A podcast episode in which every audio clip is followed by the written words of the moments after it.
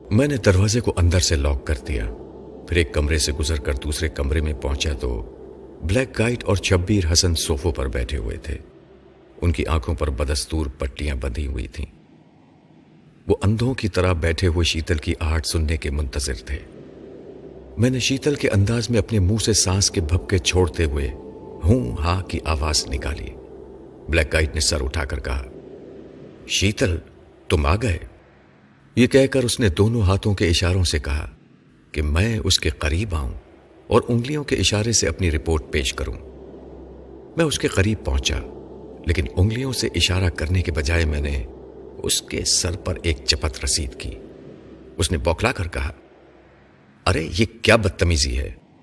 میں نے اس کی سوچ میں کہا پتا نہیں شیتل کو کیا ہو گیا ہے۔ اس نے ایسی گستاخی پہلے کبھی نہیں کی۔ اب اگر میں آنکھوں سے پٹی ہٹا کر اسے دیکھوں گا، تو پھر یہ ماحول بھی مجھے نظر آئے گا۔ اور جو کچھ نظر آئے گا، اسے فرحات میری سوچ کے ذریعے پڑھ لے گا۔ نہیں، مجھے اپنی آنکھوں سے پٹی نہیں ہٹانی چاہیے۔ یہ فیصلہ کرنے کے بعد اس نے پھر اشاروں سے کہا، شیتل، میرے قریب آؤ، اور جو کچھ میں کہتا ہوں اس پر عمل کرو۔ میں پھر اس کے قریب گیا۔ اس بار میں نے اپنی دو انگلیوں سے اس کی ناک پکڑ کر مروڑ دی۔ وہ تکلیف سے بل بلا اٹھا۔ اس کی آواز سن کر شبیر حسن نے پوچھا، کیا بات ہے؟ تم کر رہا کیوں رہے ہو؟ اس بار بلیک گائٹ نے جھلا کر اپنی آنکھوں سے پٹی ہٹا دی۔ پھر مجھے دیکھتے ہی وہ چند لمحوں تک سکتے میں رہ گیا۔ وہ مجھے چہرے سے نہیں پہچانتا تھا۔ اس نے حیرانی سے پوچھا، کون ہو تم؟ میں ہوں تمہاری کھوپڑی میں گھس کر رہنے والا فرحاد یہ کہہ کر میں نے زور کا الٹا ہاتھ اس کے منہ پر رسید کیا۔ میرا نام سنتے ہی شبیر حسن نے اپنی آنکھوں سے پٹی ہٹا دی۔ پھر مجھے دیکھتے ہی کہا ہاں یہ فرحات ہے۔ میں نے کہا، ڈائریکٹر صاحب، آپ کو کیا ہو گیا ہے؟ کل سے آپ ایک دشمن کے ہاتھوں میں کھلونا بنے ہوئے ہیں۔ کیا اس وقت بھی آپ پر تنویمی عمل کا اثر ہے؟ شبیر حسن نے بلیک گائٹ کی جانب دیکھا۔ بلیک گائٹ نے انہیں کور کر دیکھتے ہوئے کہا، تم میرے حکم کے بغیر اس کے کسی سوال کا جواب نہیں دو گے۔ میں نے بلیک گائٹ کے منہ پر ایک کھونسا رسید کیا۔ وہ چیختا ہوا صوفے سمیت پیچھے الٹ گیا۔ وہ جسمانی اعتبار سے ایک دبلا پتلا سا آدمی تھا۔ میرا ایک گھوسا کھاتے ہی خون تھوکنے لگا۔ میں نے ایک رسی لے کر اس کے ہاتھ پاؤں باندھ دیے۔ اس کے بعد دوسرے کمرے میں گیا۔ وہاں بھوانی شنکر ایک بستر پر پڑا ہوا تھا۔ اس کی آنکھوں پر بھی پٹی بندھی ہوئی تھی۔ میں نے کہا، بھوانی شنکر، تم لوگوں کا آخری وقت آ گیا ہے۔ اپنی آنکھوں سے اپنے جھوٹے غرور کی پٹی ہٹا دو۔ بھوانی شنکر نے ہڑ بڑھا کر اپنی آنکھوں سے پٹی ہٹا دی۔ اب سے پہلے انٹیلیجنس والوں کی حوالات میں ہم دونوں کا سامنا ہو چکا تھا۔ اس نے مجھے دیکھتے ہی پریشان ہو کر کہا، تم وہی ہو جس نے میرے جبڑے میں چھپی ہوئی فلم کی بو کو سونگ لیا تھا۔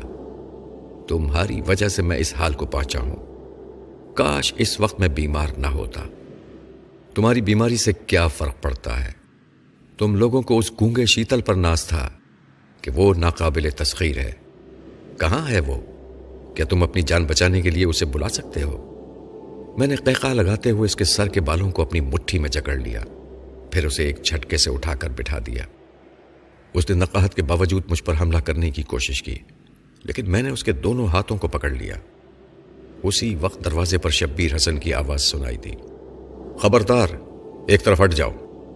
میں نے پلٹ کر دیکھا وہ ہاتھ میں ریوالور لیے کھڑے تھے۔ میں نے چلا کر کہا یہ کیا حماقت ہے؟ آپ دشمنوں کا ساتھ دے رہے ہیں اور مجھے گولی کا نشانہ بنانا چاہتے ہیں۔ پھر میری سمجھ میں آ گیا کہ وہ ٹرانس میں ہے۔ میری باتیں ان کی سمجھ میں نہیں آئیں گی۔ وہ بلیک گائیڈ کے حکم کی تعمیل کرتے رہیں گے۔ یہ بات سمجھ میں آتے ہی میں نے بڑی پھرتی سے بھوانی شنکر کو اپنی طرف کھینچ کر ان کی جانب دھکیل دیا۔ اسی وقت انہوں نے فائر کیا۔ مگر میری تیزی کام آ گئی تھی۔ ریوالور کی گولی بھوانی شنکر کے آر پار ہو گئی۔ وہ لڑ کھڑا کر ان پر گر پڑا۔ اس کے ساتھ ہی میں نے ان پر چھلانگ لگا دی۔ انہیں دوسری بار فائر کرنے کا موقع ہی نہیں دیا۔ ان کے ریوالور والے ہاتھ کو پکڑ کر ایک طرف کر دیا۔ پھر پے در پہ ان کے منہ پر گھونسے مارنے لگا۔ حتیٰ کہ ریوالور ان کے ہاتھ سے چھوٹ کر گر پڑا۔ میں ریوالور اٹھا کر ان سے الگ ہو گیا۔ بلیک گائٹ رسی کی بندشوں سے آزاد ہونے کی جد و جہد کر رہا تھا۔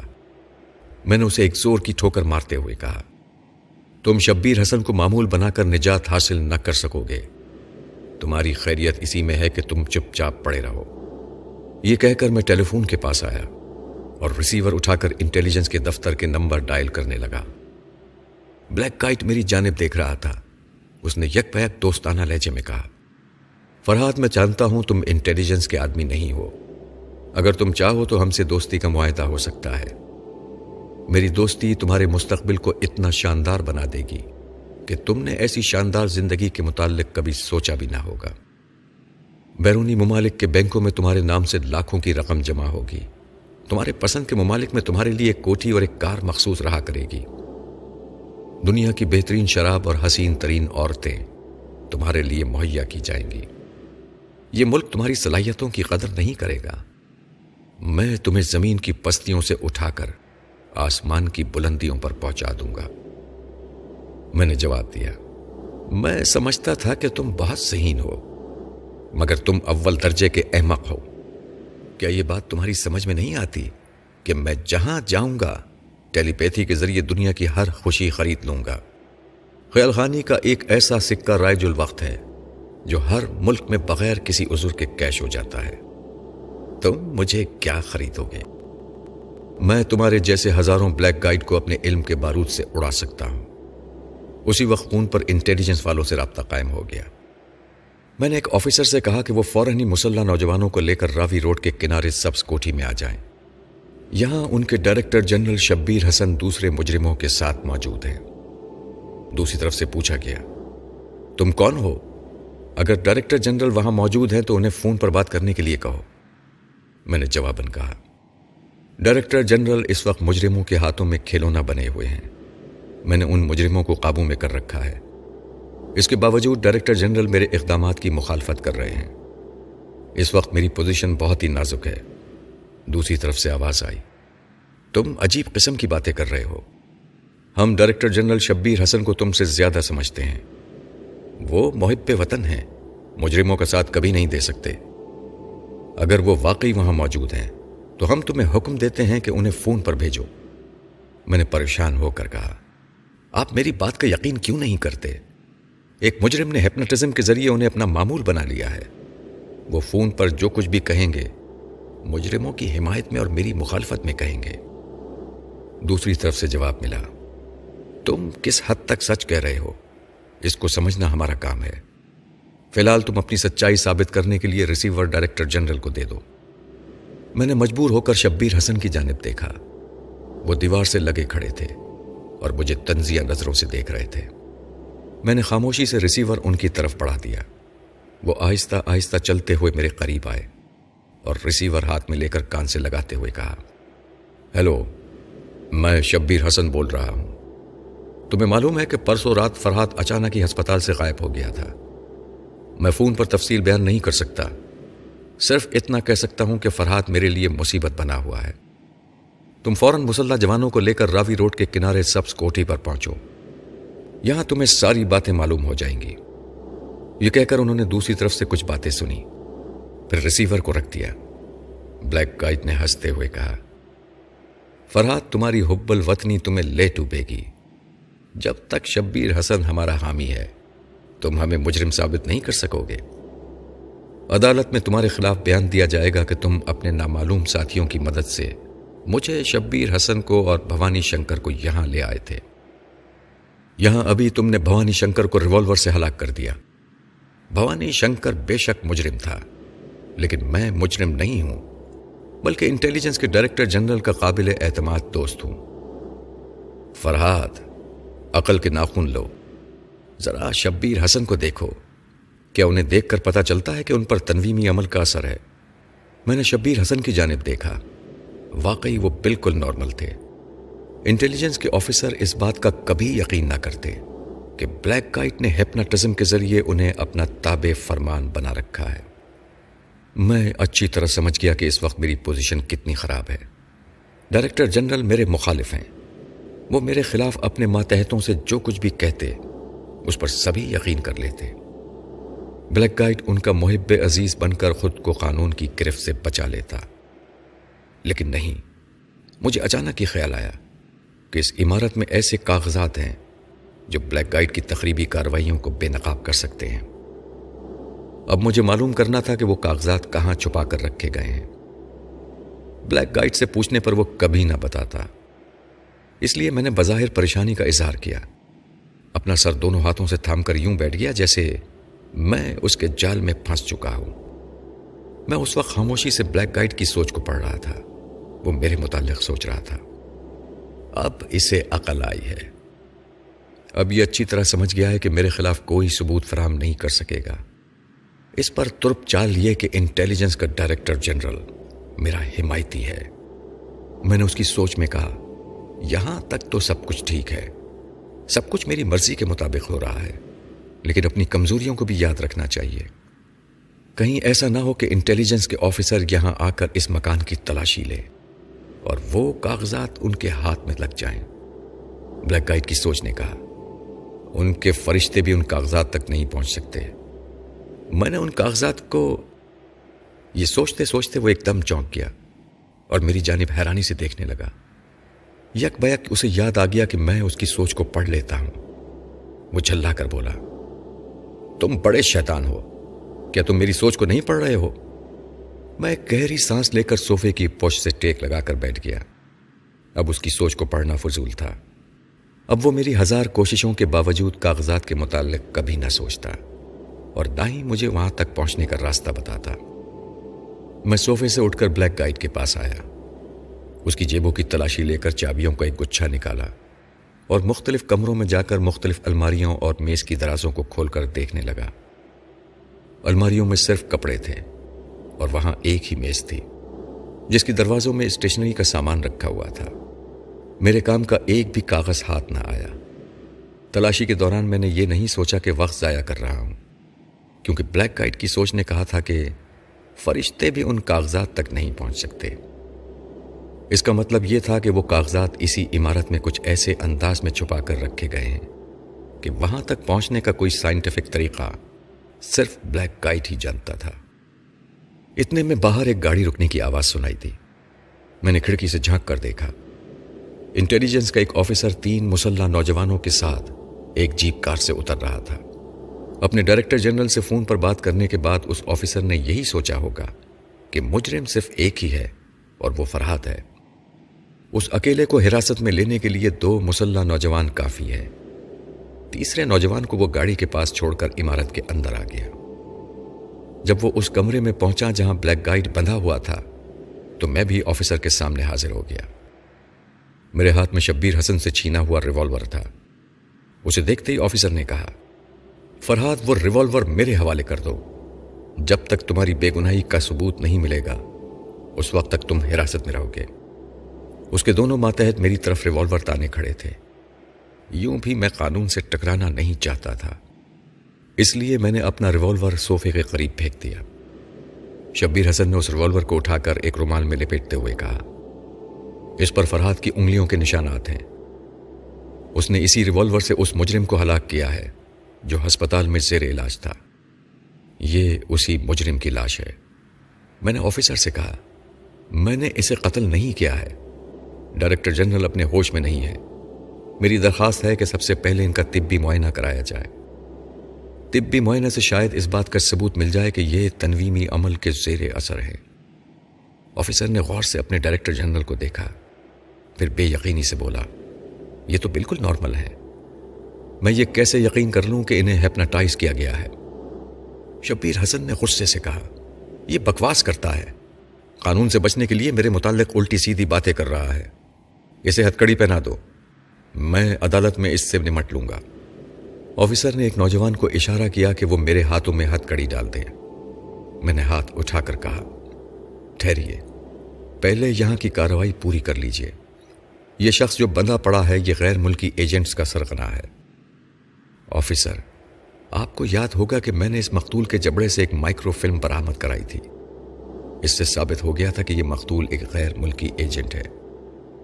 اگر آپ مجھے موقع دیں تو میں یہ بھی ثابت کر دوں گا کہ یہ بندھا ہوا شخص جو اپنے لوگوں میں بلیک گائٹ کہلاتا ہے، یہاں اب تک تقریبی کاروائیاں کرتا رہا ہے۔ یہاں کچھ ایسے اہم کاغذات چھپا کر رکھے گئے ہیں جو اس کی مجرمانہ کارروائیوں کو بے نقاب کر سکتے ہیں۔ میں ابھی انہی کاغذات کو تلاش کر رہا تھا، لیکن اپنی ناکامی کے بعد اس نتیجے پر پہنچا ہوں کہ اس نے ان کاغذات کو اسی عمارت میں کسی سائنٹیفک طریقے سے چھپا رکھا ہے۔ میری باتیں سن کر آفیسر نے شبیر حسن سے کہا، سر، اس میں کوئی شبہ نہیں کہ فرحات پچھلے دنوں سے ہمارے کام آتا رہا ہے۔ ہم نے اسی کی مدد سے مائکرو فلم برآمد کی تھی۔ اس کی صلاحیتوں نے یہ ثابت کر دیا ہے کہ یہ چھپی ہوئی چیزوں کا سوراخ لگا لیتا ہے۔ آفیسر نے میری حمایت میں یہ بات کہی تو میرا حوصلہ بڑھ گیا۔ میں نے سوچا کہ اب ہر ممکن طریقے سے اس آفیسر کو پوری طرح اپنے اعتماد میں لینا چاہیے۔ ورنہ مجرم نہ ہوتے ہوئے بھی میں قتل کے جرم میں ملوث ہو جاؤں گا۔ ثبوت کے طور پر میری انگلیوں کے نشانات ریوالور پر موجود ہیں۔ انٹیلیجنس کا ڈائریکٹر جنرل میرے خلاف ایک چشمدید گواہ تھا۔ میں نے آفیسر سے کہا، میں تنہائی میں آپ سے بات کرنا چاہتا ہوں۔ ڈائریکٹر جنرل نے فوراً ہی اعتراض کیا۔ نہیں، تم میرے ماتحت کو تنہائی میں لے جا کر بہکانا چاہتے ہو۔ آفیسر نے کہا، سر کیا حرج ہے؟ اگر فرحاد کے کہنے کے مطابق اس عمارت کی تلاشی لی جائے، تو میں آپ کو یقین دلاتا ہوں کہ یہ کتنا ہی بڑا فراڈ ہو۔ مجھے نہیں بہکا سکے گا۔ بلیک گائیڈ نے کہا، شبیر حسن، اگر تمہارا آفیسر تنہائی میں فرحاد سے بات کرنا چاہتا ہے، تو اسے اجازت دے دو۔ اگر یہ بہک گیا تو تمہارے دوسرے ماتحت یہاں موجود ہیں۔ اس وقت بہکنے والا آفیسر بھی مجرم سمجھا جائے گا۔ اپنے آفیسر سے کہو کہ یہ اپنا ریوالور تمہارے حوالے کر دے۔ اس کے بعد فرحاد سے تنہائی میں باتیں کرنے جائے۔ آفیسر کو یہ بات ناگوار گزری کہ اس پر اعتماد نہیں کیا جا رہا ہے۔ اس نے ڈائریکٹر جنرل کی طرف دیکھا تو اسے مایوسی ہوئی، کیونکہ ڈائریکٹر جنرل بلیک گائیڈ کے مشورے پر عمل درآمد کر رہا تھا اور بڑی خاموشی سے ہاتھ بڑھا کر اس سے ریوالور طلب کر رہا تھا۔ وہ ڈائریکٹر جنرل کے حکم سے انکار نہیں کر سکتا تھا۔ اس نے ریوالور نکال کر ان کے حوالے کیا، پھر میرے ساتھ دوسرے کمرے میں آ گیا۔ میں نے اس سے کہا آفیسر آپ نے دیکھ لیا ہے کہ ڈائریکٹر جنرل کس طرح بلیک گائیڈ کے اشاروں پر چل رہے ہیں۔ انہیں کم از کم آپ پر اعتماد کرنا چاہیے تھا۔ بہرحال آپ سمجھدار ہیں۔ اس چھوٹے سے تجربے سے آپ سمجھ سکتے ہیں کہ بلیک گائیڈ تنویمی عمل کے زیر اثر انہیں اپنے اشاروں پر نچا رہا ہے۔ میری باتیں سن کر وہ گہری سوچ میں ڈوب گیا۔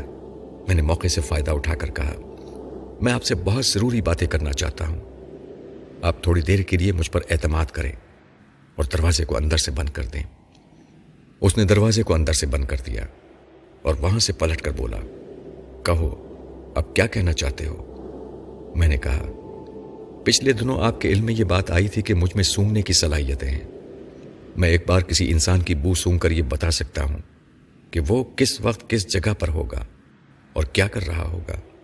یہ تجربہ آپ کے سامنے ہو چکا ہے۔ اس نے اسبات میں سر ہلا کر کہا ہاں تم نے اس مجرم کے جبڑے میں چھپی ہوئی اس مائکرو فلم کی بو کو سونگ لیا تھا۔ میں نے مسکرا کر کہا ہاں یہ درست ہے۔ لیکن آپ کو یہ خبر سن کر حیرانی ہوگی کہ یہ سب کچھ سونگنے کی صلاحیتوں سے نہیں معلوم کیا تھا۔ دراصل، میں ٹیلی پیتھی کے علم سے واقف ہوں اور ہر انسان کی سوچ کو پڑھ لیتا ہوں۔ وہ حیرانی سے مجھے دیکھتے ہوئے سوچنے لگا، کیا میں اس کی بات کا یقین کر لوں؟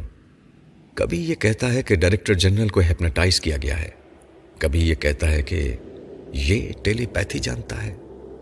ان علوم کے بارے میں اب تک میں نے قصے کہانیوں میں پڑھا ہے یا معلوماتی کتابوں کا مطالعہ کیا ہے۔ لیکن آج تک عملی تجربے کی صورت میں اسے نہیں دیکھا۔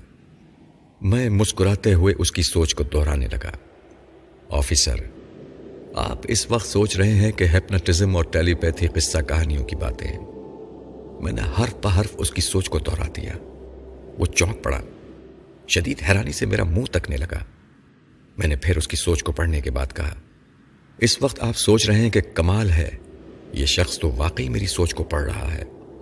وہ ایک دم سے متاثر ہو گیا۔ اس نے آگے بڑھ کر میرے دونوں بازوؤں کو تھام کر جوشیلے انداز میں کہا، خدا کی قسم، تم لاجواب ہو۔ اب میں سمجھ گیا کہ تم نے اس مجرم کی سوچ کو پڑھ کر اس مائکرو فلم کا پتہ چلایا تھا۔ اس فلم کی بو نہیں سونگی تھی۔ میں نے پوچھا، کیا اب آپ میری باتوں کا یقین کریں گے؟ اس نے کہا ہاں اس ٹیلی پیتھی کی صلاحیت سے تم ایک خطرناک مجرم بن سکتے ہو۔ لیکن میں دیکھ رہا ہوں کہ پچھلے دنوں بھی تم نے ہمارا ساتھ دیا تھا۔ اور اب بھی قانون کا ساتھ دے رہے ہو۔ کیا تم اس علم کے ذریعے معلوم نہیں کر سکتے کہ وہ اہم کاغذات کہاں چھپا کر رکھے گئے ہیں؟ میں نے جواب دیا بلیک گائیڈ میرے اس راز سے واقف ہے کہ میں خیال خانی کا علم جانتا ہوں۔ اسے یہ بات آپ کے ڈائریکٹر جنرل نے بتائی ہے۔ اسی لیے بلیک گائیڈ بہت زیادہ محتاط ہے۔ میں نے کئی بار کوشش کی کہ اسے اہم کاغذات کے متعلق سوچنے پر مجبور کر دوں۔ لیکن وہ ہر بار میری مرضی کے مطابق سوچنے سے انکار کر دیتا ہے۔ اتنا مجھے یقین ہے کہ میں ان اہم کاغذات کو اس کے ذہن سے اگلوا لوں گا۔ لیکن اس میں کچھ وقت لگے گا۔ پہلے میں سوچ کے ذریعے اس کے دماغ میں ہلچل مچاؤں گا۔ اسے ذہنی طور پر مفلوج کر دوں گا۔ پھر وہ کاغذات کے متعلق سوچنے پر مجبور ہو جائے گا۔ یہ کام میں بہت پہلے کر چکا ہوتا، لیکن آپ کے ڈائریکٹر جنرل مجھے اس کا موقع نہیں دے رہے ہیں۔ آفیسر نے میرے شانے کو تھپکتے ہوئے کہا، میں تمہیں اس کا موقع دوں گا۔ میرے ساتھ آؤ۔ وہ میرا بازو پکڑ کر دروازے کی طرف بڑھنے لگا۔ میں نے رکتے ہوئے کہا، ٹھہریے۔ اچھی طرح سوچ لیجیے۔ کیا آپ اپنے ڈائریکٹر جنرل کی مرضی کے خلاف کوئی قدم اٹھا سکیں گے؟ اس نے جواب دیا۔ وہ اسی وقت تک ڈائریکٹر جنرل ہیں، جب تک قانون کا احترام کرتے رہیں گے۔ اگر انہوں نے مجھے قانونی کارروائیوں سے روکا، تو میں ان کی کسی بات کی پرواہ نہیں کروں گا۔ میں مطمئن ہو کر اس کے ساتھ آگے بڑھ گیا۔ اس نے دروازہ کھولا۔ چند قدم ہمارے آگے نہ بڑھ سکے کہ ہم ٹٹک کر کھڑے ہو گئے۔ ڈائریکٹر جنرل اور وہ دونوں مسلح نوجوان ہماری طرف ریوالور تانے کھڑے تھے۔ ڈائریکٹر جنرل نے تحکمانہ انداز میں آفیسر سے پوچھا، بتاؤ تمہارے متعلق کیا فیصلہ کیا جائے؟ تم فرحات کی باتوں میں آ گئے ہو یا میرے حکم پر عمل کرو گے؟ آفیسر نے جواب دیا، میں وہی کروں گا جو قانون کا تقاضا ہے۔ میں فرحات کو موقع دوں گا کہ اس بندھے ہوئے آدمی کو مجرم ثابت کرے۔ بلیک گائٹ نے چیخ کر کہا، میں پہلے ہی سمجھتا تھا کہ یہ آفیسر اس کی باتوں میں آ جائے گا۔ شبیر حسن میں حکم دیتا ہوں۔ فائر کرو۔ اس کے معمول وہ محکوم شبیر حسن نے فائر کیا۔ اس کے ساتھ ہی آفیسر کی چیخ ابری گولی اس کے سینے سے آر پار ہو گئی تھی۔ پھر اس سے پہلے کہ وہ مجھ پر فائر کرتا، میں چھلانگ لگا کر واپس کمرے میں آیا۔ وہ فرش پر تڑپ رہا تھا۔ میں بری طرح حالات کے شکنجے میں آ گیا تھا۔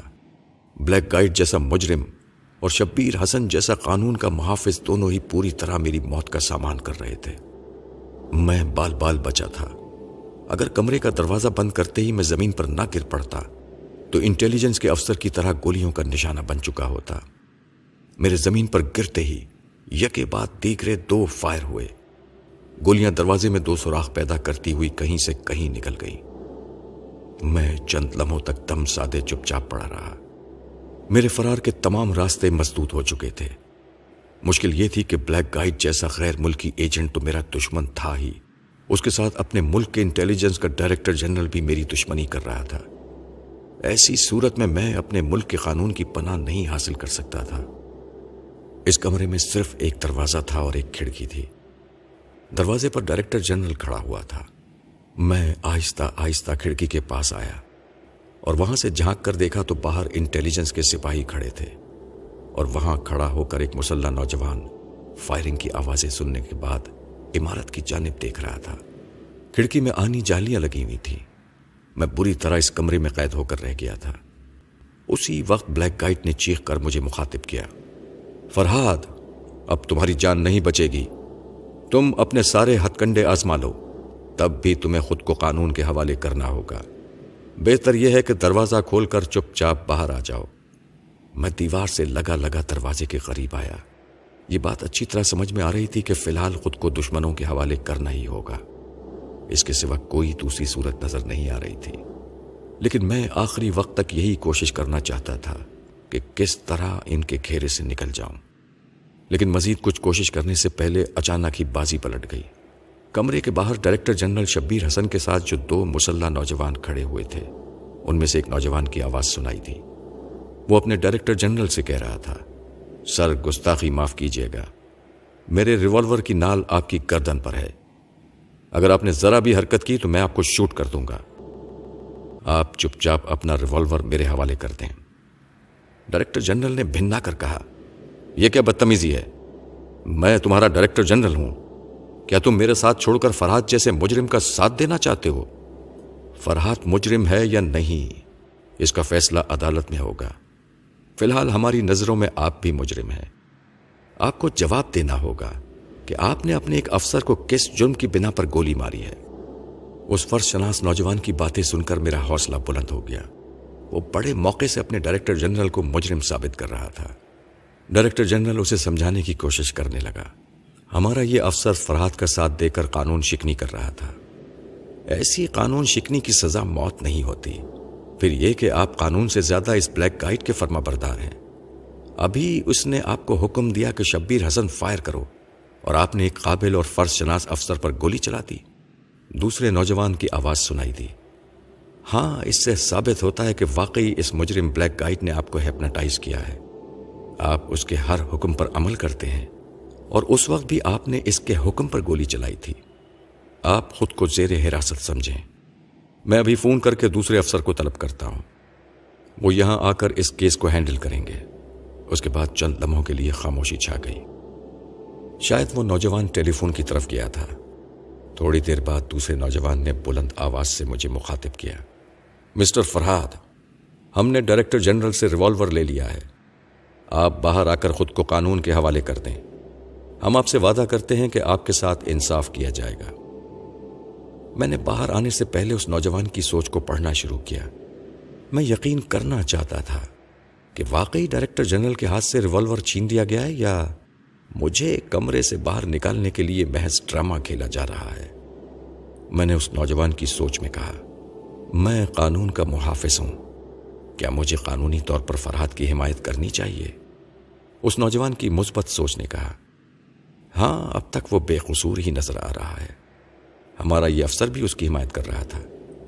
لیکن یہ حمایت اسے بڑی مہنگی پڑی۔ کچھ بھی ہو، ڈائریکٹر جنرل کو اس جرم کی سزا ضرور ملے گی۔ اس نوجوان کی سوچ سے میں نے سمجھ لیا کہ واقعی وہ دونوں ڈائریکٹر جنرل کے خلاف ہیں اور اسے حراست میں لے چکے ہیں۔ میں مطمئن ہو کر دروازہ کھولتے ہوئے باہر آ گیا دوسرے کمرے میں ڈائریکٹر جنرل ایک صوفے پر بیٹھا ہوا تھا۔ اور ایک نوجوان اپنے ریوالور کا رخ اس کی طرف کیے کھڑا ہوا تھا۔ اس نوجوان نے مجھ سے کہا، مسٹر فرحاد آپ بھی ڈائریکٹر جنرل کے پاس آ کر بیٹھ جائیں اور ہماری اجازت کے بغیر کوئی حرکت نہ کریں۔ ہمارے ایک افسر یہاں پہنچنے ہی والے ہیں۔ اس وقت تک ہم کوئی ہنگامہ پسند نہیں کریں گے۔ اس کی بات ختم ہوتے ہی وہ دوسرا نوجوان ہمارے قریب آیا۔ اس نے ایک ہتھ کڑی میرے اور شبیر حسن کے ایک ایک ہاتھ میں پہنا دی۔ میں ان الجھنوں سے بچنا چاہتا تھا اور یہ اچھی طرح سمجھتا تھا کہ قانونی فیصلہ ہونے تک میرا کتنا قیمتی وقت برباد ہوگا۔ یہ کوئی معمولی کیس نہیں تھا۔ اس کا فیصلہ ہونے تک نہ جانے کتنے ماہ اور کتنے سال گزر جاتے۔ اب قانون کی گرفت میں آنے کے بعد میں یہ سوچ رہا تھا کہ کتنی جلدی ان قانونی کارروائیوں سے نجات حاصل ہو سکے گی۔ ایک گھنٹے بعد انٹیلیجنس کی عمارت میں مجھے شبیر حسن کو اور بلیک گائٹ کو الگ الگ لاک اپ میں رکھا گیا تھا۔ ڈائریکٹر جنرل کے ساتھ رعایت نہیں برتی گئی تھی، کیونکہ اس نے اپنے ہی انٹیلیجنس کے ایک افسر کو قتل کیا تھا۔ جس ریوالور سے اس نے قتل کیا تھا، وہ ریوالور انگلیوں کے نشانات کی تشخیص کے لیے بھیج دیا گیا تھا۔ بلیک گائٹ سے جبرن یہ اگلوایا گیا کہ اس نے شبیر حسن کو ہیپناٹائز کیا ہے۔ پہلے تو وہ انکار کرتا رہا۔ آخر ایک افسر نے اسے دو چار ہاتھ جما کر کہا، دیکھو، ہمارے ڈائریکٹر جنرل شبیر حسن ایک مجرم کی طرح کھڑے ہوئے ہیں۔ مجرم کو صوفے یا کرسی پر بیٹھنے کی اجازت نہیں دی جاتی۔ اس لیے ہم بھی انہیں بیٹھنے کی اجازت نہیں دے رہے ہیں۔ لیکن تم ایک عامل کی طرح انہیں حکم دو کہ یہ صوفے پر بیٹھ جائیں۔ بلیک گائٹ نے جھجکتے ہوئے کہا، میں بھلا کون ہوتا ہوں حکم دینے والا؟ میں بھی ایک مجرم کی حیثیت سے یہاں لایا گیا ہوں۔ میں انہیں حکم نہیں دے سکتا۔ اس کی بات سن کر افسر نے اچھی طرح اس کی پٹائی شروع کر دی۔ دو چار ہی لات جوتے کھانے کے بعد اس نے ہاتھ جوڑ کر کہا، مجھے نہ مارو، آپ جو کہیں گے میں کروں گا۔ افسر نے کہا، تو پھر شبیر حسن سے تحکمانہ انداز میں کہو کہ وہ صوفے پر بیٹھ جائیں۔ اس سے پہلے ہم شبیر حسن کو حکم دیتے ہیں کہ وہ کسی کے حکم پر صوفے پر نہ بیٹھیں۔ اس کے بعد بلیک گائٹ نے جھجکتے ہوئے حکم دیا، شبیر حسن، میں حکم دیتا ہوں صوفے پر بیٹھ جاؤ۔ اس کا حکم سنتے ہی شبیر حسن فوراً ہی صوفے پر بیٹھ گئے۔ ان کی اس فرما برداری پر بے اختیار مجھے ہنسی آ گئی۔ اس وقت میں لاک اپ میں تنہا بیٹھا ہوا تھا اور وہاں سے دور عمارت کے کمرے میں شبیر حسن اور بلیک کائٹ کے ساتھ جو کارروائیاں کی جا رہی تھیں، انہیں میں ان کی سوچ کے ذریعے سن رہا تھا اور چشم تصور میں انہیں دیکھ رہا تھا۔ ان دونوں مسلح نوجوانوں میں سے ایک نے اپنے افسر سے کہا، سر، اسی مجرم بلیک گائیڈ نے سبز کوٹھی میں بھی اسی طرح ڈائریکٹر جنرل کو حکم دیا تھا کہ یہ فائر کرے اور اس کم وقت کے حکم پر عمل کرتے ہوئے انہوں نے اپنے ہی افسر کو گولی مار دی۔ اس کی بات سن کر وہ افسر پھر بلیک گائٹ کی پٹائی کرنے لگا۔ وہ ہاتھ جوڑنے اور پاؤں پڑنے لگا۔ ایک افسر نے کہا، اگر تم اپنی خیریت چاہتے ہو تو شبیر حسن کو فوراً اپنے تنویمی عمل سے آزاد کرو۔ بلیک گائیڈ نے اس کے حکم کے مطابق شبیر حسن کو حکم دیا کہ وہ فرش پر لیٹ جائیں۔ شبیر حسن اس کے حکم کے مطابق صوفے سے اٹھ کر فرش پر لیٹ گیا۔ بلیک گائیڈ ان کے قریب بیٹھتے ہوئے ان کی آنکھوں میں آنکھیں ڈالتے ہوئے کہنے لگا، شبیر حسن، میں تمہیں حکم دیتا ہوں کہ آدھے گھنٹے کے لیے گہری نیند سو جاؤ۔ اس نیند کے بعد تم میرے معمول اور محکوم نہیں رہو گے۔ شبیر حسن نے اس کی بات دہرائی، میں گہری نیند سو جاؤں گا۔ اور آدھے گھنٹے کی نیند کے بعد میں تمہارا معمول اور محکوم نہیں رہوں گا۔ بلیک گائٹ نے بدستور ان کی آنکھوں میں دیکھتے ہوئے کہا، تمہاری آنکھیں بند ہو رہی ہیں، تمہیں نیند آ رہی ہے اور تم گہری نیند میں جا رہے ہو۔ اس کے کہتے کہتے شبیر حسن کی آنکھیں بند ہو گئیں اور تھوڑی ہی دیر میں وہ گہری نیند سو گیا۔ بلیک گائٹ سر چکائے فرش پر بیٹھا ہوا تھا۔ گرفت میں آنے کے بعد ہر طرف سے مایوس ہو کر وہ بار بار شیتل کے متعلق سوچ رہا تھا کہ وہ کم وقت کہاں مر گیا ہے۔ اسے اس کی مدد کے لیے سبز کوٹھی پہنچنا چاہیے تھا، لیکن وہ سبز کوٹھی میں بھی پلٹ کر نہیں آیا تھا۔ اس کی طرف سے کوئی خبر بھی نہیں مل رہی تھی۔ بلیک گائٹ بھی یہی سوچ رہا تھا کہ وہ بھی کسی مصیبت میں پھنس گیا ہے یا پھر موقع کی طاق میں ہے۔ اس کا داؤ چلتے ہی وہ اس عمارت سے باہر نکل جائے گا۔ میں اس کی خوش فہمی پر مسکرانے لگا۔ اس کے فرشتوں کو بھی یہ علم نہیں تھا کہ شیتل جیسا خطرناک انسان میرا غلام بےدام بنا ہوا ہے۔ جس نے شبیر حسن کو ہیپناٹائز کر کے اپنا آلائے کار بنایا ہوا تھا، اسی طرح اس کا شیتل میرا آلائے کار بنا ہوا تھا۔ اس دوران مجھے بھی اس کمرے میں طلب کیا گیا۔ وہاں مجھ سے کئی طرح کے سوالات کیے گئے۔ میں اپنے طور پر مناسب اور معقول جواب دیتا رہا۔ انٹیلیجنس کے افسر میری بے گناہی کو سمجھتے تھے۔ لیکن عدالتی فیصلے سے پہلے مجھے آزاد نہیں کر سکتے تھے۔ مجھے وقتی طور پر رہا کرنے کے لیے بھی کسی بڑی سفارش یا کسی بڑے شخصیت کی ضمانت کی ضرورت تھی۔ تقدیر میرا ساتھ دے رہی تھی۔ آدھے گھنٹے بعد ہی ضمانت کا انتظام ہو گیا۔ شبیر حسن کی آنکھ کھلنے لگی۔ وہ چند لمحوں تک کمرے کے فرش پر پڑے رہے اور آنکھیں کھول کر ادھر ادھر دیکھتے ہوئے سوچ رہے تھے کہ اس وقت وہ کہاں ہیں اور کس حال میں ہیں۔ پھر وہ ہڑبڑا کر اٹھ بیٹھے اور اپنے ماتحت افسروں کو حیرانی سے تکنے لگے۔ کیا بات ہے؟ مجھے اس فرش پر کیوں سلایا گیا ہے؟ میں تو ہوٹل دلکشا کمرہ نمبر تین میں تھا۔ ایک افسر نے مدبانہ انداز میں کہا، سر، آپ ہوٹل دلکشا کے کمرہ نمبر تین میں کیوں گئے تھے؟ شبیر حسن نے فرش پر سے اٹھتے ہوئے کہا، میں ایک بہت بڑے مجرم کو گرفتار کرنے گیا تھا۔ فرحت نے مجھ سے وعدہ کیا تھا۔ فرحت نے مجھے گائیڈ کیا تھا کہ وہ مجرم اس کمرے میں آرام سے بیٹھا ہوا قانون کی آنکھوں میں دھول چونک رہا ہے۔ اس کے ساتھ ہی فرحت نے مجھے مشورہ دیا تھا کہ میں ابھی اس کو نہ چھیڑوں، لیکن میں نے اس کے مشورے کو تسلیم نہیں کیا۔ اب میں یہ تسلیم کرتا ہوں کہ میں نے دو بار فرحت کے اہم مشوروں کو ٹھکرایا اور دونوں بار مجھے بہت بڑا نقصان اٹھانا پڑا۔ یہ کہہ کر انہوں نے میری جانب دیکھا۔ مجھ پر نظر پڑی تو میرے قریب فرش پر بیٹھے ہوئے بلیک گائیڈ کو بھی انہوں نے دیکھ لیا۔ پھر وہ بلیک گائیڈ کی طرف اشارہ کرتے ہوئے بولے، ارے، یہ تو وہی ہے۔ جب میں ہوٹل دلکشا کمرہ نمبر تین میں بلیک گائیڈ کو گرفتار کرنے گیا تھا، تو وہاں یہی شخص موجود تھا۔ اس نے اپنا نام ڈاکٹر شیرازی بتایا تھا۔ میں نے اس سے پاسپورٹ طلب کیا اور اسے بتایا کہ میں پولیس کا بہت بڑا افسر ہوں۔ تو اس نے خوشی کا اظہار کرتے ہوئے مجھ سے مسافے کے لیے ہاتھ بڑھایا۔ مجھے اچھی طرح یاد ہے کہ میں نے اس سے مسافہ کیا تھا۔ اس کے بعد کے واقعات مجھے یاد نہیں آ رہے ہیں۔ یہ آپ ہی لوگ بتا سکتے ہیں کہ میں دلکشا ہوٹل سے یہاں کیسے پہنچ گیا۔ میں نے ان سے کہا کہ آپ پچھلی رات دلکشا ہوٹل گئے تھے۔ وہاں اس ڈاکٹر شرازی نے جو دراصل بلیک گائٹ ہے، آپ سے مسافہ کیا تھا۔ مسافے کے دوران اس نے اپنی انگوٹھی کے ذریعے آپ کی ہتیلی میں ایک ایسی دوا انجیکٹ کی تھی، جس سے آپ فوراً ہی ذہنی طور پر مفلوج ہو گئے تھے۔ آپ کے ذہن کو کمزور بنانے کے بعد اس نے ہیپناٹزم کے ذریعے آپ کو اپنا معمول بنا لیا۔ اس وقت سے اب تک آپ اس کے ہر حکم کی تعمیل کرتے رہے تھے۔ اس نے تنویمی عمل کے ذریعے اپنا معمول بنا کر آپ کو قاتل بھی بنا دیا ہے۔ آپ نے دو قتل کیے ہیں۔ شبیر حسن نے چونک کر سہمے ہوئے انداز میں کہا، نہیں، میں نے کوئی قتل نہیں کیا۔ فرحاد یہ تم کیا کہہ رہے ہو؟ میں قانون کا احترام کرتے کرتے بوڑھا ہو کیا ہوں۔ کیا اس بڑھاپے میں مجرم بن جاؤں گا؟ آپ نے دانستہ ایسا نہیں کیا ہے۔ لیکن ہیپناٹزم کا علم ہے ہی ایسا، جہاں اس علم کے بہت سے فائدے ہیں، وہاں اس کے ذریعے بہت سی تقریبی کارروائیاں بھی کی جا سکتی ہیں۔ عامل بڑی آسانی سے کسی کو اپنا معمول بنا کر اس سے ہر اچھے برے کام لے سکتا ہے۔ بلیک کائٹ نے بھی یہی کیا۔ اس کے حکم سے آپ نے پہلے بھوانی شنکر کو شوٹ کیا۔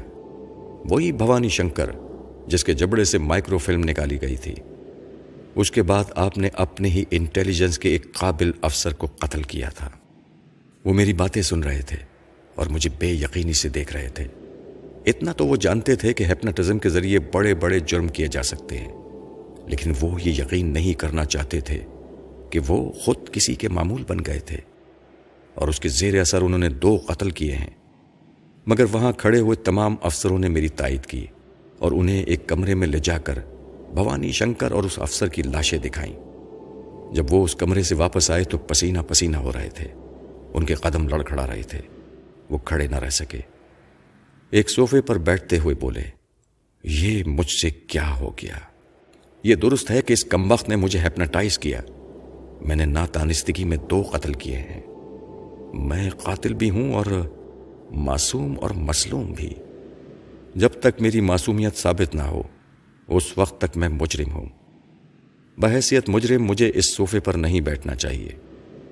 لیکن آپ لوگوں سے درخواست ہے کہ مجھے تھوڑی دیر یہاں بیٹھنے کی اجازت دیں۔ میرے پاؤں کانپ رہے ہیں اور قدموں تلے سے زمین نکلی جا رہی ہے۔ ایک سینئر افسر نے آگے بڑھ کر معتبانہ انداز میں کہا، سر، آفٹر آل، آپ ہمارے ڈائریکٹر جنرل ہیں اور یہ ثابت ہو چکا ہے کہ بلیک گائیڈ نے تنویمی عمل کے ذریعے آپ کو اپنا معمول بنایا تھا۔ ایسی حالت میں ہر شخص مجبور وہ محکوم بن کر رہ جاتا ہے۔ ہم عدالت میں آپ کی بے گناہی ثابت کریں گے۔ عدالت کے فیصلے تک گرچہ آپ ہمارے ڈائریکٹر جنرل نہیں رہیں گے۔ اس کے باوجود آپ کا احترام لازمی ہے۔ آپ جہاں چاہیں بیٹھ سکتے ہیں۔ عدالت کے فیصلے تک آپ کے ساتھ اسپیشل ٹریٹمنٹ ہوگا۔ میں نے سینئر افسر سے کہا، جناب میری التجا ہے کہ میرے ساتھ بھی کچھ رعایت برتی جائے۔ میں نے قانون کا ساتھ دینے کی ہر ممکن کوشش کی ہے۔ سینئر افسر نے اسبات میں سر ہلا کر کہا ہاں شبیر حسن صاحب کے بیان سے پتہ چلتا ہے کہ تم بے قصور ہو۔ اس کے علاوہ ہمارا اب تک کا مشاہدہ یہی ہے کہ تم نے مجرموں کے خلاف اب تک قانون کا ساتھ دیا ہے۔ میں نے کہا، میں اب بھی آپ کے کام آ سکتا ہوں اور اس بلیک گائٹ کے متعلق بہت سی اہم معلومات فراہم کر سکتا ہوں۔ بلیک گائٹ نے چوک کر مجھے دیکھا اور سوچنے لگا۔ یہ کم وقت میرا پیچھا نہیں چھوڑے گا۔ خیال کا رابطہ قائم کر کے ہمیشہ مجھے پریشان کرتا رہے گا۔ لیکن میں پوری قوت ارادی سے کام لوں گا۔ کبھی ایسی باتیں نہیں سوچوں گا جو اس کے لیے معلومات کا ذریعہ بن جائیں۔ میں اسے مسکرا کر دیکھنے لگا تو وہ سٹ پٹا کر رہ گیا۔ اس بات کو سمجھ گیا کہ اس وقت بھی اس کی سوچ کو پڑھ رہا ہوں۔ سینئر افسر نے مجھ سے پوچھا فرات، اگر تم اس کے متعلق اہم معلومات فراہم کر سکتے ہو، تو ہمیں فوراً بتاؤ۔ ہم ابھی اس کے جرائم کی فہرست مرتب کریں گے۔ میں نے کہا، آپ پہلے اسے لاک اپ میں بھیج دیں۔ اس کی عدم موجودگی میں میں آپ سے ضروری باتیں کروں گا۔ میری درخواست کے مطابق اسے لاک اپ میں بھیج دیا گیا۔ اس کے جانے کے بعد میں نے سینئر افسر سے کہا، اب میں تنہائی میں آپ سے باتیں کروں گا۔ اگر آپ مناسب سمجھیں تو میری یہ خواہش بھی پوری کر دیں سینئر افسر نے مجھے اپنے پیچھے آنے کا اشارہ کیا۔ میں اس کے پیچھے چلتا ہوا اس کمرے میں آ گیا، جو کبھی ڈائریکٹر جنرل شبیر حسن کے لیے مخصوص تھا۔ اس کمرے میں میں پہلے بھی آ چکا تھا۔ وہاں بیٹھ کر میں نے پہلی بار شبیر حسن کو بتایا تھا کہ میں خیال خانی کے علم سے واقف ہوں۔ اس وقت بھی مجھے اس سینئر افسر کے سامنے اپنے اس راز کو اگلنا پڑا۔ میں مجبور تھا۔ اگر اسے یہ نہ بتاتا کہ میں لوگوں کے خیالات پڑھ لیتا ہوں، تو پھر وہ مجھ سے طرح طرح کے سوالات کرتا کہ میں نے بلیک گائٹ کے متعلق کہاں سے معلومات فراہم کی ہیں اور اس کی خفیہ پناہ گاہیں کب سے میری نگاہوں میں ہیں۔ ان سوالات کا میرے پاس کوئی معقول جواب نہ ہوتا۔ جب اس سینئر افسر کو میری خیال خانی کا علم ہوا، تو وہ حیرانی سے مجھے دیکھنے لگا۔ اس کی حیرانی دور کرنے کے لیے اس کے خیالات کو پڑھتا گیا۔ اور اسے بتاتا گیا کہ اس وقت وہ میرے متعلق کیا سوچ رہا ہے۔ تب اسے یقین آ گیا کہ میں سچ کہہ رہا ہوں۔ اس کی سمجھ میں آ گیا کہ میرا یہ علم انٹیلیجنس والوں کو کس قدر فائدہ پہنچا سکتا ہے۔ اس نے خوش ہو کر مجھے کرسی پر بیٹھنے کے لیے کہا۔ میں نے شکریہ ادا کر کے بیٹھتے ہوئے کہا۔ شبیر حسن صاحب جانتے تھے کہ میں ٹیلی پیتھی کے علم سے واقف ہوں۔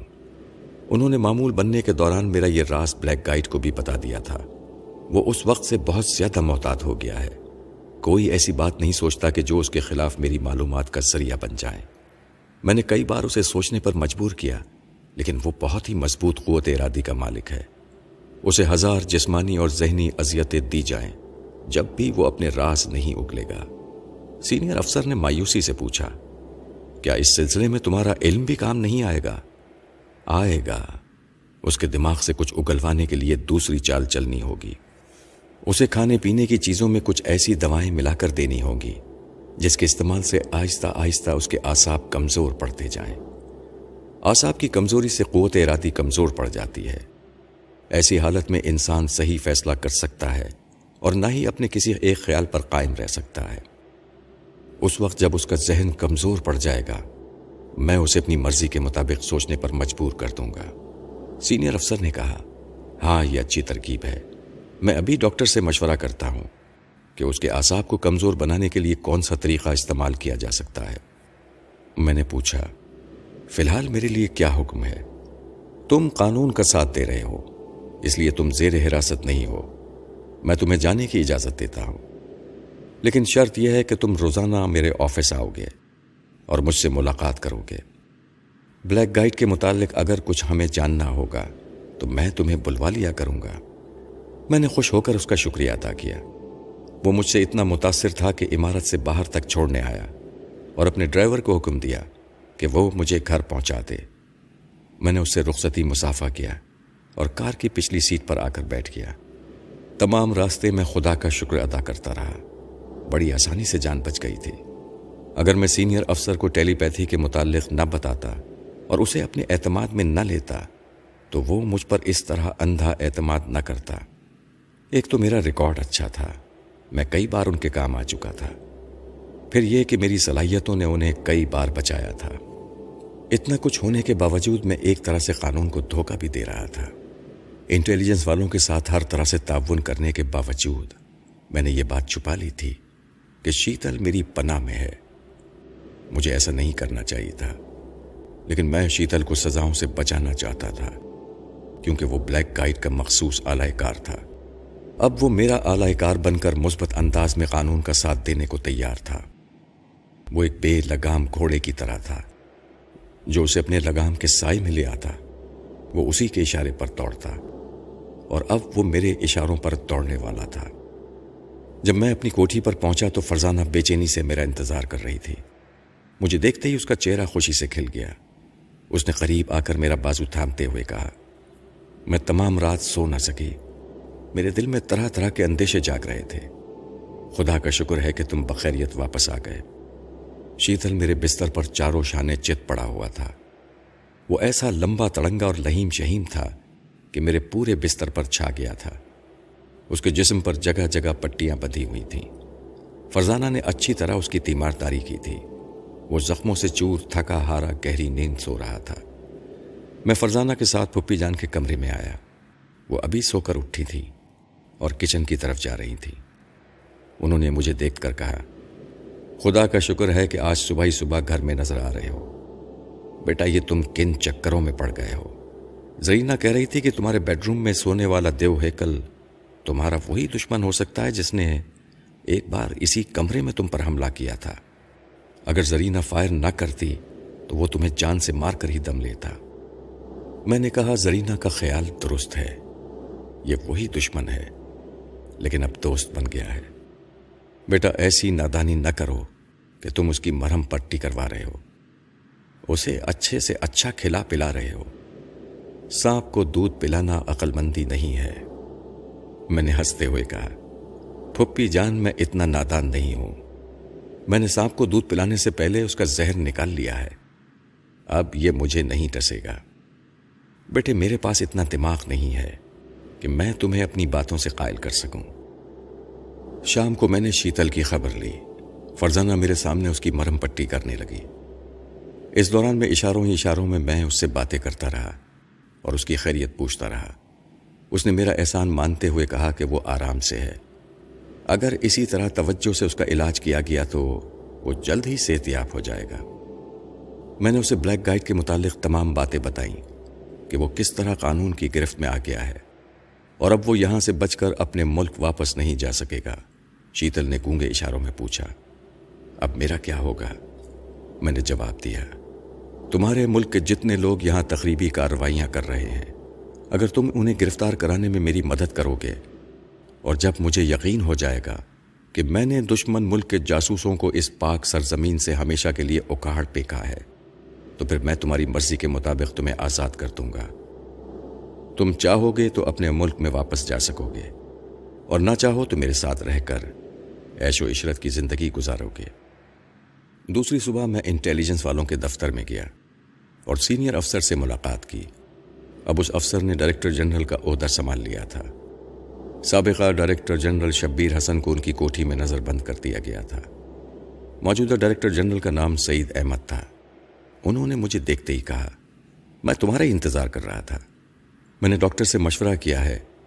ڈاکٹر نے کہا ہے کہ بلیک گائٹ نے جس طرح شبیر حسن کے دماغ کو مفلوج کر دیا تھا، اسی طرح ایک انجیکشن کے ذریعے بلیک گائٹ کے ذہن کو بھی کمزور بنایا جا سکتا ہے۔ میں ڈاکٹر کو کال کرتا ہوں۔ یہ کام ابھی ہو جانا چاہیے۔ Director general Saeed Ahmed receiver اٹھا کر کسی ڈاکٹر کے نمبر ڈائل کرنے لگا۔ میں خاموش بیٹھا فون پر ان کی باتیں سنتا رہا۔ انہوں نے ریسیور رکھتے ہوئے کہا، ڈاکٹر مرتضی آ رہے ہیں۔ میں نے انہیں یہ نہیں بتایا کہ کس مقصد کے لیے بلیک گائٹ کے دماغ کو کمزور بنایا جا رہا ہے۔ ڈاکٹر نے خود اپنے طور پر سوچا ہے کہ ہم اس کی کمزور دماغی سے فائدہ اٹھا کر اس سے ہم اس کی کمزور دماغی سے فائدہ اٹھا کر اس سے اسی کے متعلق معلومات حاصل کریں گے۔ میں نے کہا، یہ اچھی بات ہے۔ آپ ڈاکٹر مرتضی کو چند مسلح نوجوانوں کے ساتھ لاک اپ میں بھیج دیں۔ وہ نوجوان بلیک گائٹ کو بے قابو میں کر دیں گے۔ اور ڈاکٹر جبرن اسے انجیکشن لگائے گا۔ ہمارا وہاں جانا ضروری نہیں ہے۔ میں یہاں بیٹھے ہی بیٹھے بلیک گائٹ کی سوچ سے رابطہ قائم کر لوں گا۔ پھر جو کچھ مجھے معلوم ہوگا، وہ میں آپ کو بتاتا جاؤں گا۔ سعید احمد نے میرے مشورے کو مان لیا۔ اس نے اپنے ایک ماتحت کو بلا کر کہا کہ ڈاکٹر مرتضی آئیں تو وہ انہیں لاک اپ میں بلیک گائٹ کے پاس لے جائے اور اسے جبرن انجیکشن دینے کے لیے چند نوجوانوں کا ساتھ ہونا لازمی ہے۔ اس کے جانے کے بعد ڈائریکٹر جنرل سعید احمد مجھ سے ٹیلی پیتھی کے متعلق گفتگو کرتے رہے۔ میں اس علم کے سلسلے میں اپنے دلچسپ تجربات انہیں سناتا رہا۔ وہ میری زندگی کا ایک ایک واقعہ سن کر مجھ سے متاثر ہو رہے تھے۔ آدھے گھنٹے کے بعد اطلاع ملی کہ بلیک گائٹ کو انجیکشن لگا دیا گیا ہے اور اب وہ لاک اپ میں ایک جگہ گم سم بیٹھا ہوا ہے۔ جب اطلاع دینے والا واپس چلا گیا تو میں نے ڈائریکٹر جنرل سعید احمد سے کہا اب میں بلیک گائٹ سے خیالی رابطہ قائم کروں گا۔ جب تک میں خاموش رہوں، اس وقت تک آپ اس بات کا خیال رکھیں کہ کوئی اس کمرے میں آ کر مداخلت نہ کرے۔ تم اطمینان رکھو، کوئی تمہیں ڈسٹرب نہیں کرے گا۔ سعید احمد یہ کہہ کر اپنی جگہ سے اٹھے۔ پھر انہوں نے دروازے کو اندر سے بند کر دیا۔ میں نے کرسی پر بیٹھے ہی بیٹھے آنکھیں بند کی۔ اس کے دماغ کی دنیا میں عجیب سی ویرانی تھی۔ وہ آنکھیں پھاڑے لاک اپ کے آہنی دروازے کے باہر دیکھ رہا تھا اور اپنے ذہن کو اپنے قابو میں رکھنے کے لیے سوچ رہا تھا۔ میں تو بالکل ٹھیک ہوں۔ جو دیکھ رہا ہوں، اسے سمجھ رہا ہوں۔ یہ جو سامنے دروازہ ہے، یہ لوہے کی سلاخوں سے بنا ہوا ہے۔ اس کے باہر ایک سنتری رائفل لیے کھڑا ہے۔ کیا یہ سنتری ہے؟ یہ سب کچھ تو میری سمجھ میں آ رہا ہے۔ مگر میرا سر اتنا ہلکا کیوں لگ رہا ہے؟ ایسا لگتا ہے کہ میں گردن تک ہوں۔ گردن سے اوپر کچھ نہیں ہے۔ میں نے اس کی سوچ میں کہا، میں تو بالکل نارمل پوزیشن میں ہوں، مگر میں خود کو سمجھ لیتا ہوں تو اس کا مطلب یہ ہے کہ میں ذہنی اعتبار سے بالکل درست ہوں۔ سب سے پہلے اپنے متعلق مجھے یہ سوچنا چاہیے کہ میرا نام کیا ہے۔ وہ سوچنے لگا ہاں میرا نام کیا ہے؟ میرا نام ہاں میرا نام دھرم ویر ہے۔ میں نے اس کی سوچ میں کہا میں اپنے آپ کو اچھی طرح سمجھ رہا ہوں۔ جب مجھے یاد آ گیا کہ میرا نام دھرم ویر ہے، تو اب مجھے یہ سوچنا چاہیے کہ میں کیا کرتا ہوں۔ کاروبار کرتا ہوں یا ملازمت کرتا ہوں؟ ہاں مجھے یہ بھی سوچنا چاہیے کہ میں کیا کرتا ہوں۔ مجھے یوں لگتا ہے کہ میں بہت بڑا آدمی ہوں۔ میری شخصیت بہت اہم ہے۔ لیکن کس طرح اہم ہے؟ کس وجہ سے اہم ہے؟ یہ مجھے کیا ہو گیا ہے؟ میری یادداشت میرے ساتھ کیوں نہیں دے رہی ہے؟ اف کیا میرا حافظہ اتنا کمزور ہے؟ میں نے دل ہی دل میں کہا، یہ تو بڑی گڑبڑ ہو گئی۔ اس انجیکشن کے ذریعے اس کم وقت کا حافظہ ہی بگڑ گیا۔ جب یہ اپنے آپ کو اچھی طرح نہیں سمجھ رہا ہے، تو پھر میری رہنمائی کیا خاک کرے گا؟ اس طرح تو میں اس کے خفیہ کاغذات تک نہیں پہنچ سکوں گا۔ میں نے آنکھیں کھول کر ڈائریکٹر جنرل سعید احمد کو دیکھا۔ میری آنکھ کھلتے ہی انہوں نے بڑی بے چینی سے پوچھا، کچھ معلوم ہوا؟ میں نے نفی میں سر ہلا کر کہا، گڑبڑ ہو گئی ہے۔ وہ انجیکشن بری طرح دماغ پر اثر انداز ہوا ہے۔ اس کا حافظہ اتنا کمزور ہو گیا ہے کہ وہ خود کو اچھی طرح نہیں پہچان رہا ہے۔ پلیز، آپ ڈاکٹر مرتضی سے پوچھیں کہ انجیکشن کا اثر کب تک زائل ہوگا۔ سعید احمد نے کہا، جب اس کا اثر زائل ہوگا تو اس کم وقت کی قوت ارادی بحال ہو جائے گی۔ پھر وہ ہمیں کچھ نہیں بتائے گا۔ میں دوسرا طریقہ اختیار کروں گا۔ آپ فی الحال ڈاکٹر سے معلوم کریں کہ وہ کب تک نارمل پوزیشن میں آئے گا۔ انہوں نے اپنی جگہ سے اٹھتے ہوئے کہا، تم میرے ساتھ آؤ، ہم ابھی ڈاکٹر سے پوچھتے ہیں۔ میں ڈائریکٹر جنرل کے ساتھ کمرے سے باہر گیا۔ دوسرے کمرے میں ڈاکٹر مرتضی اور دوسرے ماتحت افسروں کے ساتھ بیٹھے باتیں کر رہے تھے۔ ڈائریکٹر جنرل نے ان کے قریب بیٹھتے ہوئے پوچھا، جو انجیکشن آپ نے اسے لگایا ہے، کیا وہ انسانی حافظے کو بالکل ختم کر دیتا ہے؟ ہاں انجیکشن کا فوری اثر یہی ہوتا ہے۔ ابھی اس قیدی کا حافظہ برائے نام ہوگا۔ پھر رفتہ رفتہ اسے بہت کچھ یاد آتا جائے گا۔ میں نے پوچھا، اس کی یادداشت کب تک اعتدال پر آئے گی؟ کم از کم چار گھنٹے بعد۔ اگر آپ اس سے کچھ پوچھنا چاہتے ہیں، تو دو گھنٹے بعد اس وقت پوچھیں جب وہ دماغی کمزوری اور توانائی کے درمیانی کشمکش میں مبتلا ہوگا۔ ایسے وقت وہ اپنی قوت ارادی کو کام میں نہیں لا سکے گا۔ ہم دو گھنٹے گزارنے کے لیے وہیں ڈاکٹر کے پاس بیٹھے رہے اور دماغی قوت ارادی کے موضوع پر باتیں کرتے رہے۔ دو گھنٹے بعد ڈائریکٹر جنرل نے میرے مشورے کے مطابق اپنے ماتحتوں کو حکم دیا کہ بلیک گائٹ کو آپریشن روم میں لے جائیں۔ آپریشن روم سے مراد وہ کمرہ ہے جہاں ضدی مجرموں کو اذیتیں دے کر ان سے حقیقت اگلوائی جاتی ہے۔ میں نے ڈائریکٹر جنرل کے ساتھ آپریشن روم میں آ کر کہا، آپ کو زحمت تو ہوگی۔ لیکن ماتحتوں کے جانے کے بعد آپ کاغذ قلم لے کر بیٹھ جائیں۔ بلیک گائڈ جو کچھ اگلتا جائے گا، آپ اسے نوٹ کرتے جائیں۔ اس کام کے لیے اگر آپ اپنے کسی ماتحت کو بلائیں گے، تو وہ میری ٹیلی پیتھی اور ہیپناٹزم کی صلاحیتوں سے واقف ہو جائے گا۔ اور میں اپنا یہ راز دوسروں پر ظاہر نہیں کرنا چاہتا۔ ڈائریکٹر جنرل نے کہا، میں خود بھی یہی چاہتا ہوں کہ دوسروں پر تمہاری صلاحیتیں ظاہر نہ ہوں۔ لکھنے کا کام میں خود کروں گا۔ تھوڑی دیر بعد چند نوجوان بلیک گائیڈ کو لے کر اس کمرے میں آ گئے اور اسے ایک بیڈ پر بٹھا دیا۔ ان کے جانے کے بعد صرف میں، سعید احمد اور بلیک گائیڈ کمرے میں رہ گئے۔ میں نے بلیک گائیڈ کے دونوں بازوؤں کو تھام کر اسے بیڈ پر لٹا دیا۔ وہ چپ چاپ لیٹ کر مجھے تکنے لگا۔ میں بھی اس کی آنکھوں میں آنکھیں ڈال کر دیکھنے لگا۔ شمع بینی کی مشقوں کے دوران شمع کی جو لو میری آنکھوں میں جلتی تھی، ان کی تیزی اور تپش میری آنکھوں سے خارج ہو کر بلیک گائٹ کی نگاہوں کو اپنی گرفت میں لینے لگی۔ وہ ذہنی طور پر کمزور ہو گیا تھا۔ اس لیے میری نگاہوں کے زیر اثر آنے لگا۔ میں نے بھاری بھرکم آواز میں کہا، تم میری طرف دیکھ رہے ہو اور میری طرف دیکھتے رہو گے۔ تمہارا دل اور تمہارا دماغ میری مٹھی میں ہے۔ بولو کہ تم میرے ہر حکم کی تعمیل کرو گے اس کی آواز جیسے کسی اندھے کنویں سے آنے لگی۔ میں تمہارے ہر حکم کی تعمیل کروں گا۔ میں نے تحکمانہ لہجے میں کہا، یاد کرو، دو گھنٹے پہلے ایک ڈاکٹر نے تمہارے بازو میں انجیکشن لگایا تھا۔ کیا تمہیں یاد ہے؟ ہاں مجھے یاد ہے۔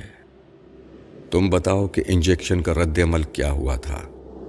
میں نے محسوس کیا کہ میرا ذہن تاریکیوں میں ڈوب رہا ہے اور میری یادداشت گم ہوتی جا رہی ہے۔ اب تمہاری یادداشت کا کیا عالم ہے؟ میں کسی حد تک بھولی ہوئی باتوں کو یاد کر رہا ہوں۔ میں تمہیں حکم دیتا ہوں کہ تاریکی سے نکل آؤ۔ اپنی قوت ارادی سے کام لو۔ دیکھو، محسوس کرو، انجیکشن کا باقی ماندہ اثر زائل ہو رہا ہے۔ میں محسوس کر رہا ہوں۔ تاریکیاں چھٹ رہی ہیں۔ میرے سامنے دو گھرتی ہوئی آنکھیں ہیں۔ ان سے روشنیاں پھوٹ رہی ہیں۔ اور وہ روشنیاں میرے دماغ تک پہنچ رہی ہیں۔ یہ آنکھیں جو کچھ کہتی ہیں، اسے میرا دماغ سمجھتا ہے۔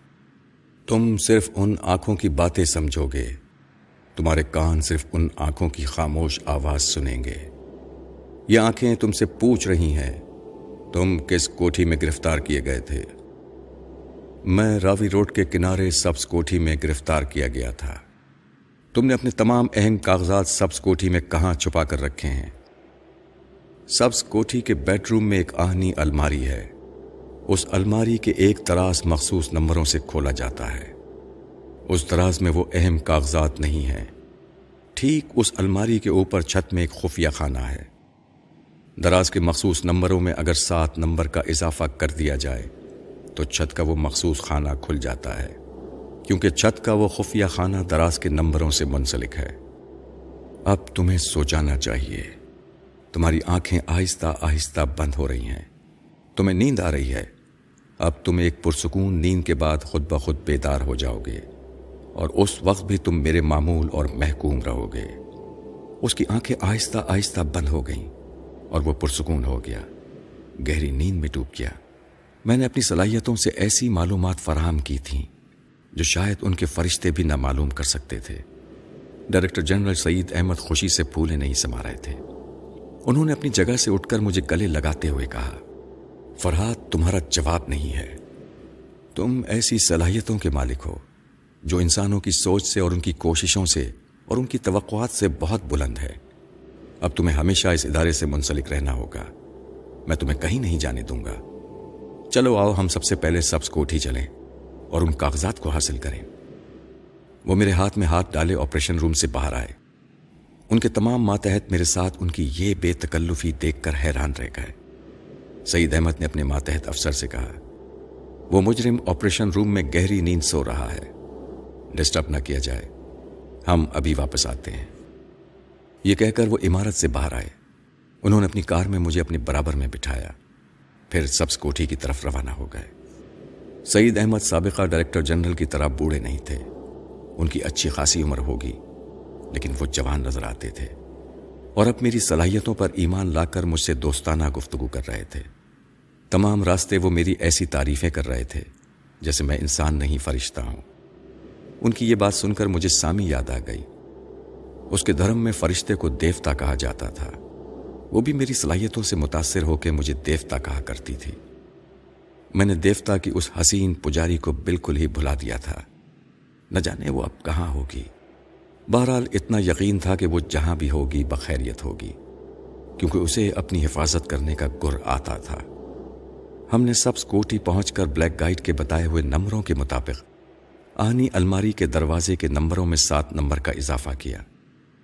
نمبر مکمل ہوتے ہی چھت کا ایک مختصر سا چوکور حصہ روشن دان کی طرح کھل گیا۔ میں نے آہنی الماری پر چڑھ کر اس روشن دان میں ہاتھ ڈالا تو بہت سے کاغذات ایک فائل کی صورت میں ہاتھ آئے۔ میں نے انہیں سعید احمد کے حوالے کر دیا۔ وہ وہیں بیٹھ پر بیٹھ کر ان کاغذات کا مطالعہ کرنے لگے۔ مطالعے کے دوران ان کا چہرہ خوشی سے کھلا جا رہا تھا۔